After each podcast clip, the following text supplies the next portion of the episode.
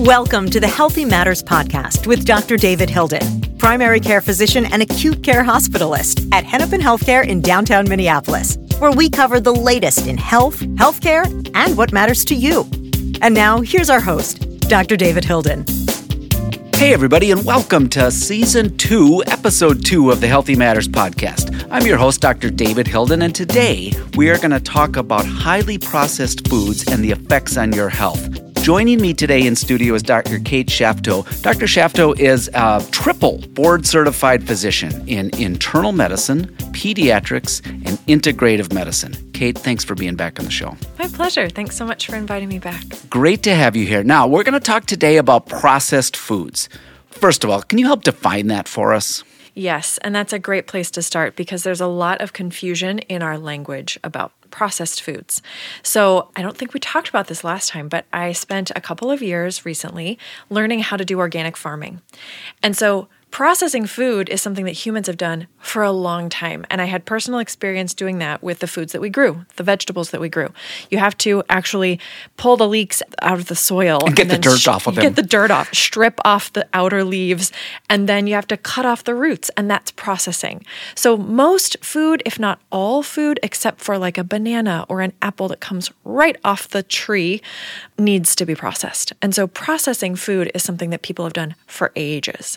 But what we're talking about when we say, quote, processed foods in our day to day life and language currently, usually people are referring to ultra processed foods or highly processed foods. There's actually some definitions of processed foods that have been around for about 15 years that define a couple different categories. The first one is minimally or unprocessed foods. That's kind of the example of an apple, a banana that comes right off the tree and you can eat it. A carrot, you pull it out of the ground, maybe you brush off the dirt, maybe you don't, and you can eat it. But then the next category would be processed culinary ingredients. So, this is a type of food ingredient that's derived from a minimally processed source, and then it's been refined or ground up. Like grain needs to be shucked out of its hull in order to be eaten. Mm-hmm. And that would be like a processed culinary ingredient. Applesauce. Would that fit? I would think that makes sense. Yeah. So it's been processed very slightly.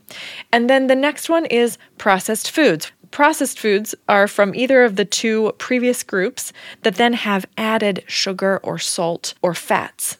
They're often made ready to eat. So it's when they took those ingredients and, and then added, added something, something to it. Okay. Yep. And then finally, the fourth category is ultra processed foods. And this is also referred to as highly processed foods. And these are when often you don't have much of the original ingredients that are identifiable. So I think of a breakfast cereal as a highly processed food example. That surprises me. Depends on the type of breakfast yeah. cereal. Yes. Like in a Cheerio, it's a little O shape. There's no existing plant or food ingredient that comes from nature in an O shape. you, wait a minute. You mean the Cheerios don't grow in hollow stalks like that? I don't think they do. and they cut them? I don't think they do. They don't just chop them up into little All discs. right, somebody had to make it into that shape. Right. And so the different ingredients, wheat and corn and some sort of oil and other things, and plus added vitamins and minerals are put into some sort of a soup. I don't know how this is made. I'm just making this up as an example, no, but potentially. That. But yeah. like they're mixed together in some form and then poured into a little shape and then spit out as a Cheerio for example. So, other things could be frozen pizza or a donut, some things that they're very ready to eat or already prepared. You're not going after donuts in this episode, are you? Didn't we go over donuts in the last episode? I last think we episode? maybe did. Okay. okay. All right. So, we have. uh, I mean, I do like my donuts. I do like my frozen pizza. so that we'll talk about that. Uh, you yeah. know, stuff sometimes that you like. So that's a really helpful framework for me that you've put the processing of foods into those four categories. Do you have a sense, Kate, about how much of our typical diet consists of those highly processed foods and, and how did we get to that place? Mm-hmm. Well, so one source, the Harvard Nutrition Source website, says that in some cases, um, people in the US are eating up to 60% of their diet from these ultra processed foods. I'm going to guess that's not good. Not good. And this would vary widely, though, from community to community and um, certainly among even individual households, but that's just kind of an average or an estimate from the Harvard Nutrition Source. Is that because it's it's just cheaper or is it consumer preference or why do you think that question. is? Oh, I'm sure there's so many different factors It's that go into that. it? It's complicated. Our food system is complicated. And I've I've started saying this to patients when I have this conversation so so that they don't feel like it's all on them or all on you listeners. It's it's not so much anymore about our individual choices in this complicated food system. Our food system is complicated because of the many different parties that are involved in getting our food to us. It's no longer, I think we talked about this last time. It's no longer that I know the people who who grow the food and we have a relationship. Yeah, almost never. Is that Almost case? Mm-hmm. never. Right. When we go to the grocery store, it's this huge array of all these different foods and food products and most of the time, we have no idea really where they've come from. Many times, these ultra processed foods are cheaper because the ingredients are grown on a huge industrialized scale, and that allows for a great amount of efficiency in processing soy or corn or wheat into lots of different sub products that can then be used in many different foods and food products.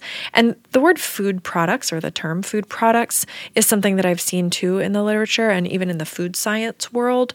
They're always developing new food products. It doesn't sound very appetizing. No, no. mm-mm. I, am not going to go home tonight to eat a food product. Right. But that's the language that's used because there's so many different ingredients and not just food ingredients, but chemical, preservative, dyes, and other ingredients that go into making these food products palatable and shelf stable and able to be transported across many, many miles. And to get at consumers' palates, there are some terms that the food science industry uses, methods called the bliss point. The bliss point? Correct. That is the point at which people can't resist eating another food product of whatever oh. variety. Why you can't just eat one. I've eat never heard that term, but I know what you mean. It's a thing. And it is a specifically engineered point that interacts with our nervous system and our palate to make us crave that food. There's another term called mouthfeel. So when different food products are created, it's intended to feel right in our mouth. Often when food products are engineered with a lot of different ingredients to make up the end result, they have to add different textures so that it's what we expect in our mouth when we're eating that highly processed food. So yes, it can be made cheaper, and yes, there the food processing industry is actively looking for those concepts that you just mentioned. The bliss point, God, that's blowing my mind. That just that comment, and I totally know what you mean. Yep. But It's it's, an thing. intentional, uh, Yes. intentionally engineered Correct. thing to get people hooked, for lack of Yes. a better word, Yes. on the on the highly processed food. Yes, the element of cost is a major factor in all of this and results in an unjust food system. In our practices every day as physicians, we are faced with the effects of the social determinants of health, the factors in our society, the structural factors in the way that people live, um, in the housing, in the food access, in our environment, our built environment, the air, water, land that we drink and breathe and live on. All of those factors relate to our food system also.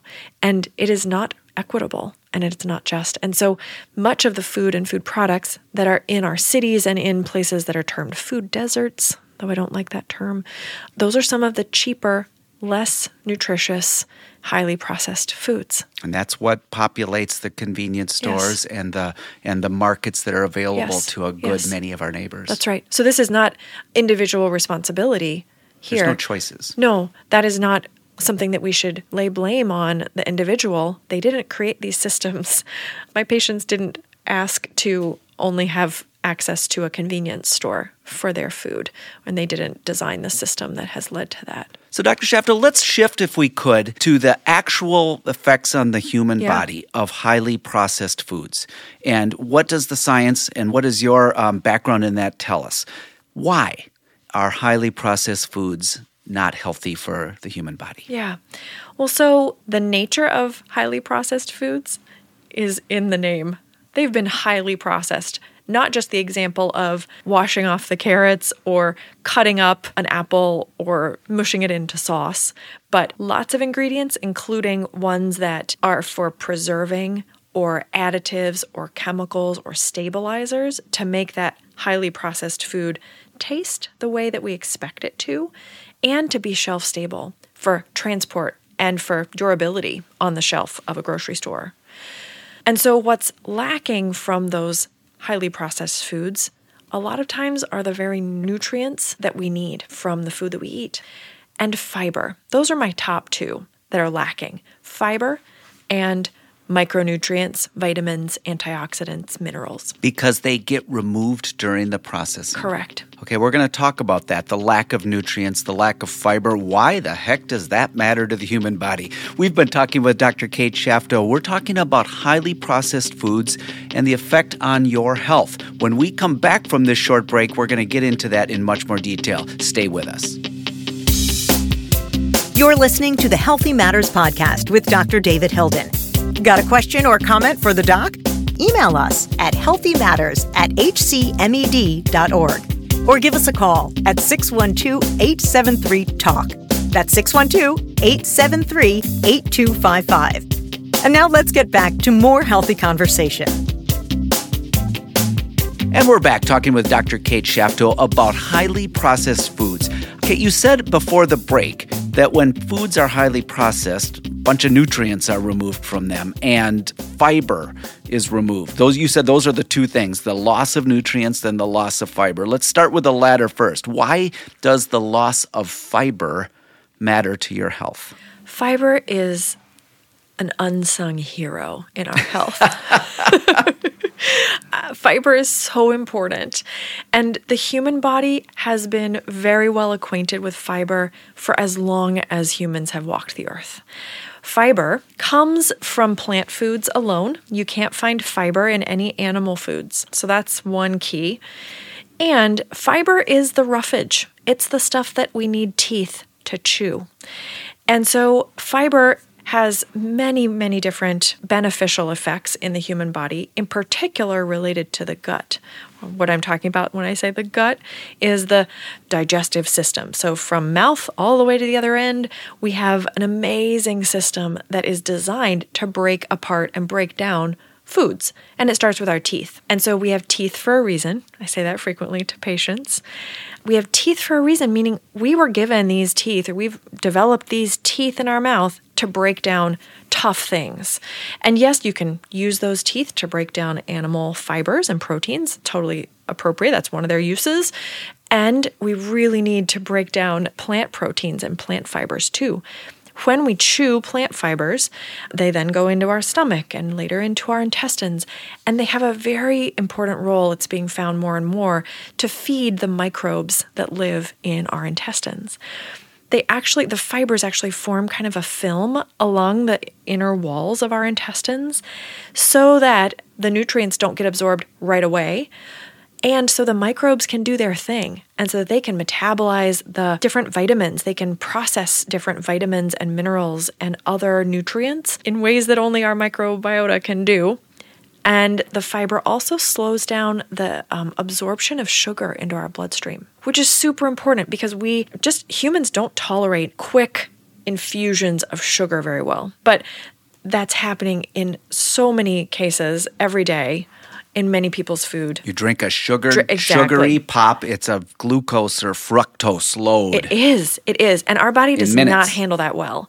It's a huge strain on our pancreas, on our liver.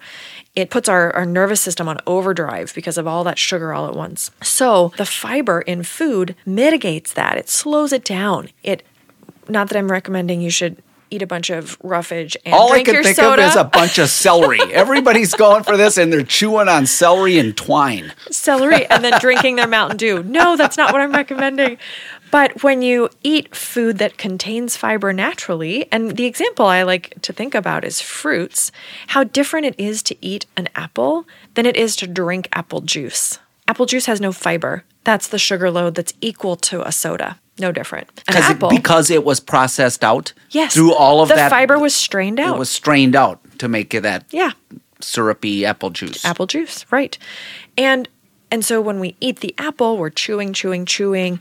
That fiber is going down into our stomach and our intestines, where those microbes start working on it. They start deconstructing it. And they also are able to extract the vitamins and the minerals from that apple. And they're not getting overwhelmed by all that sugar because it's kind of packaged in the fiber. So uh, I'm kidding when I all I can think of is people chewing on celery all day long uh, because it just stri- strikes me as the most stringy, fibrous thing I could think of. Good example. It is, yeah. Where a very practical tip. Where can you get fiber in your diet? Is it literally any vegetable or plant product that hasn't been processed? People ask me this a lot. What food should I eat to get fiber? And I'm a little bit at a loss. I always just say, well, maybe if it isn't processed, but that's Yeah. a flimsy answer. It's a good start because any vegetable, fruit, nut, seed, bean, grain have fiber. All plant foods have fiber. And the less processed, the better. Mm-hmm. But we need processing to make grains and beans available for us to eat. Most people aren't growing their beans or grains. Mm-hmm. I grew I grew beans, but I didn't grow any grains, and that's really hard. And so thank goodness for the industrialized food system in some ways that like You didn't have a cuts wheat down field on the on your- time. yeah. Exactly. Cuts down on the time it takes to thresh grain and get the actual grains out for human consumption. But Yeah, and most of us our our grain threshing skills are a little rusty. yeah, yeah, yeah, yeah, But, exactly. but we can eat whole fruits and vegetables and legumes and Yes. everything you just said. We and whole that. grains. And that's one of the best places to get fiber and to make a shift away from a highly processed food is by eating the whole version of grains. Now, Kate, let's talk about the processing out of nutrients because we've talked about that highly processed foods remove the fiber. You also said that nutrients are removed. Could you say more about that, please? And yeah, removed might not be the real intention of the processing, but, they're not lost. purposely, they're lost. Yeah, they end up being lost, and part of that is because they they go with the fiber, and so Mm-hmm. um, minerals and vitamins, antioxidants are the things that make fruits and vegetables brightly colored, and so a lot of highly processed foods, I, I don't think of them as being especially true to life brightly colored. They may be brightly colored for other reasons. They're beige unless they added color. That's right. Or red dye number five, or a bright fluorescent blue Gatorade. That's not naturally occurring You color. mean that didn't grow in a field somehow like that? I promise it didn't. so the lack of color is a good sign that there's a lack of nutrients. You've probably heard the phrase "eat the rainbow." Oh, Yeah. So that's because the different colors in our food represent different antioxidants. Antioxidants is just a fancy nutrition science word for minerals or vitamins or substances in our food that fight against oxidative stress, which is basically cellular stress on the, the body. And so antioxidants are really important in preventing inflammation, preventing disease. And they come in these colorful packages that nature produces. So the deep oranges, the Exactly. deep greens, all of those things are what you're Red, after. blue, purple. The Thinking of- naturally occurring Yep. colors.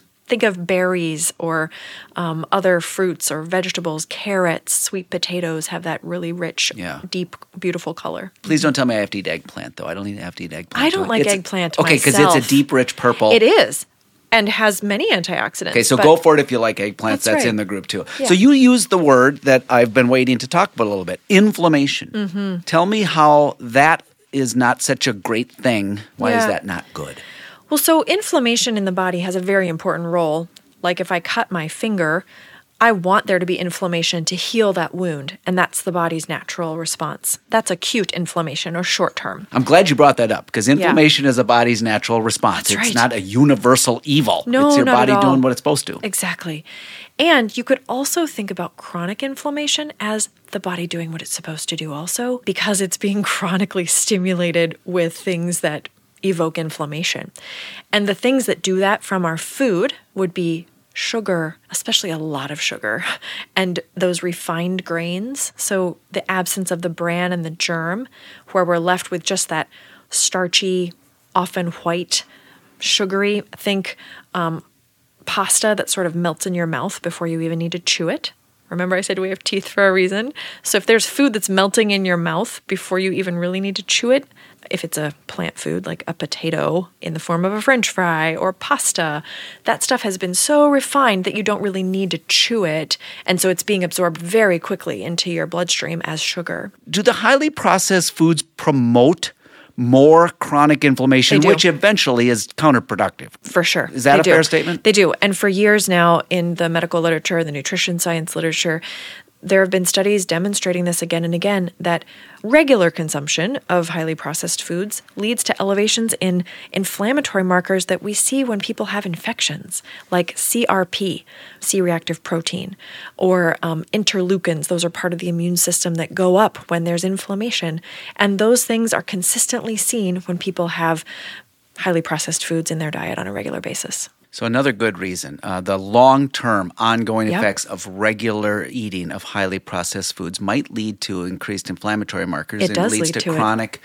It, Yes. does, that's known. That's known. and that chronic inflammation, your body responding as it's supposed to, Yeah. eventually has some what we often say deleterious effects, Yes. not good effects. yes, some negative effects that are various chronic diseases that nobody wants. what do you mean? Well, they're the things that we see in our practice all the time and that millions and millions of people are suffering from, like diabetes, heart disease, stroke, cancers of all different types, autoimmune diseases, digestive and liver diseases, and even mental health conditions, including dementia and cognitive decline.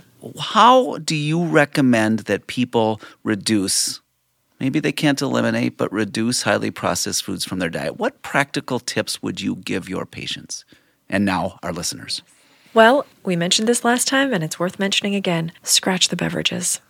Other than water, tea, coffee, the human body really does not need and does not benefit from in any way sugary beverages. Not diet beverages, not flavored. Our bodies really don't do well with those in our in our system. Number Kind one, get ever. rid of Get- highly processed beverages. Yes, just wrecks our gut. Causes So, inflammation. Attend to your beverage selection. Yes. That's that's number, number one. one. Always number one.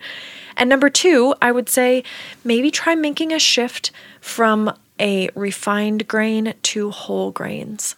So this could be brown rice instead of white rice. Or if that's a too far of a jump, mixing the two. So kind of a blend. Trying out other grains that humans have eaten for thousands and thousands of years, like millet, quinoa, been labeled a superfood of late, but it is a ancient grain. Are canned foods, or maybe also by extension frozen foods, are they minimally processed? Are they something we should be adding to our diet, or do they come into this highly processed category? I would say they are more toward the minimally processed end of things. Typically, canned and frozen vegetables and beans are a really great way to get those fairly minimally processed foods into your diet at a pretty affordable price point. And often they have not been processed a ton. For frozen foods, especially, they're picked, they're washed, they're cut, and then they're frozen. And so that's about as much processing as happens. And those can be almost fresher than lettuce that's come from California in the middle of winter in Minnesota. That's good news for me. You know that you can have uh, canned tomatoes and you can have canned kidney beans or whatever for your diet. So before I let you go, Kate, what benefits can you expect if you do incorporate more minimally processed foods into your diet? You'll feel so much better. People tell me when they especially move away from the sugar sweetened beverages, even from a lot of carbonated beverages, from the refined grains, and just start eating more real food, their energy feels better. They feel less digestive discomfort. Their bowels improve. Their mood seems more stable. They generally have more energy. Just kind of an overall sense of well being improves. That's motivational. That's what most of us want. Right. And it's possible It to- To, move toward that. Yeah, it's what our body wants. So I have learned some things from this, and I hope you have too, listeners. Dr. Kate Shafto, thanks for being again with us today for another episode about food and your health, and I look forward to our next episode with you. Thank you so much. I look forward to talking again too. Listeners, thank you for tuning into this episode. I hope you have enjoyed it, and if you like what you hear, please give us a review wherever you get your podcasts. Thank you for joining us, and have a great, healthy, and happy new year. And in the meantime, be healthy and be well. Thanks for listening to the Healthy Matters podcast with Dr. David Hilden. To find out more about the Healthy Matters podcast or browse the archive, visit healthymatters.org. Got a question or a comment for the show? Email us at healthymatters at hcmed.org or call 612 873 TALK. There's also a link in the show notes. And finally, if you enjoy the show, please leave us a review and share the show with others. The Healthy Matters podcast is made possible by Hennepin Healthcare in Minneapolis, Minnesota, and engineered and produced by John Lucas at Highball. Executive producers are Jonathan Comito and Christine Hill. Please remember, we can only give general medical advice during this program, and every case is unique. We urge you to consult with your physician if you have a more serious or pressing health concern. Until next time, be healthy and be well.